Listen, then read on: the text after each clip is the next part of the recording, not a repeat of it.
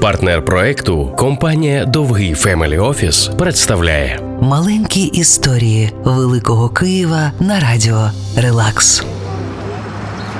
Це історія архітектора, що погодився взяти участь у проєкті через гроші, а потім про це пошкодував. Вікентій Беретті людина, що збудувала у Києві червоний корпус Національного університету.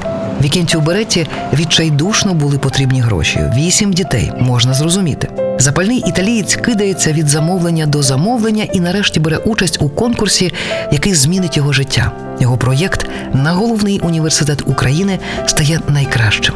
Італієць тим часом живе не у Києві і вирішує керувати проєктом через переписку поштою.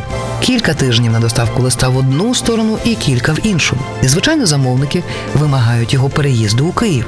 Довгих п'ять місяців Беретті відмовлявся, та все ж приїхав.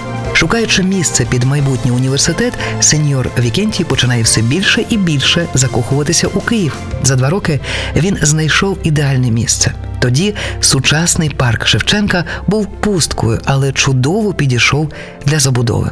Ще пізніше Вікентій Беретті розробить генеральний план міста, втілить ще декілька проєктів і назавжди залишить свій внесок на наших вулицях. Маленькі історії Великого Києва на радіо Релакс.